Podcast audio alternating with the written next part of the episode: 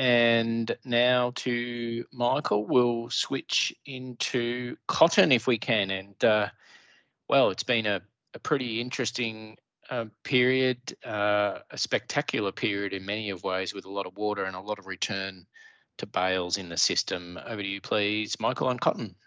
Absolutely. And for the cotton story for Australia at the moment, it's not overly different from the grain and oilseed story as well. The good news is that uh, the industry appears to be heading for one of its largest crops ever, yet again, after a good crop last year. And that figure is looking like being around 5 million bales. Uh, cotton estimates often vary widely, but things are looking good. The bad news, and similar to grain once again, is that unfortunately, because of the 2022 heavy rains, it looks as though things are going to vary markedly between the New South Wales crop and the Queensland crop, the, the two areas where Australia's cotton uh, production predominantly comes from. In New South Wales, it looks like the cotton area, harvested area, and production could be down around 40% on the previous year. Uh, whereas in Queensland, things look like they could be up a reasonable amount, uh, up around 7% in terms of the harvested area.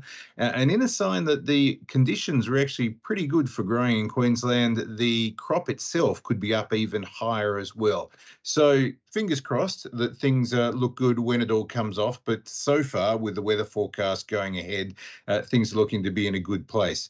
Uh, cotton's always been quite a volatile industry in terms of its production, and that's been very largely weather driven. It swings more than the grains and oilseeds crop. So, cotton growers will be looking ahead to what's likely to be good weather but just always being on the cautious side for what things could be looking into late 2023 and 2024.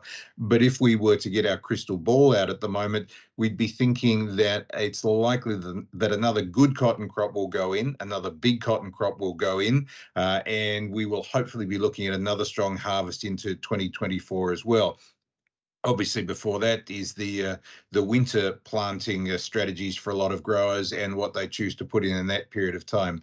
In terms of prices and in terms of globally it's uh, likely that we could see cotton prices going up in the world over the coming months.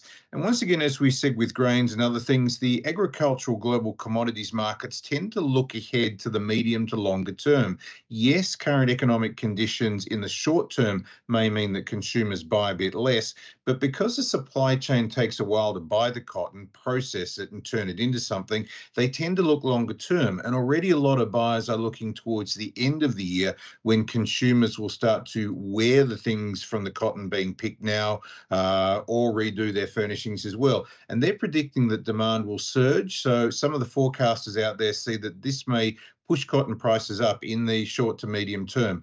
Two other things as well. Uh, Pakistan, which is the world's fifth biggest grower, has seen about 40% of its crop wiped out, unfortunately, by floods. While at the same time, it looks as though India, who is a major grower and major processor, may be looking to restrict its own exports to keep domestic prices down. So this will push up world demand. So the potential is there for prices to be pretty good. The weather is looking in good shape for further ahead. The current crop is looking in good shape. So things looking reasonably good for the Australian cotton industry.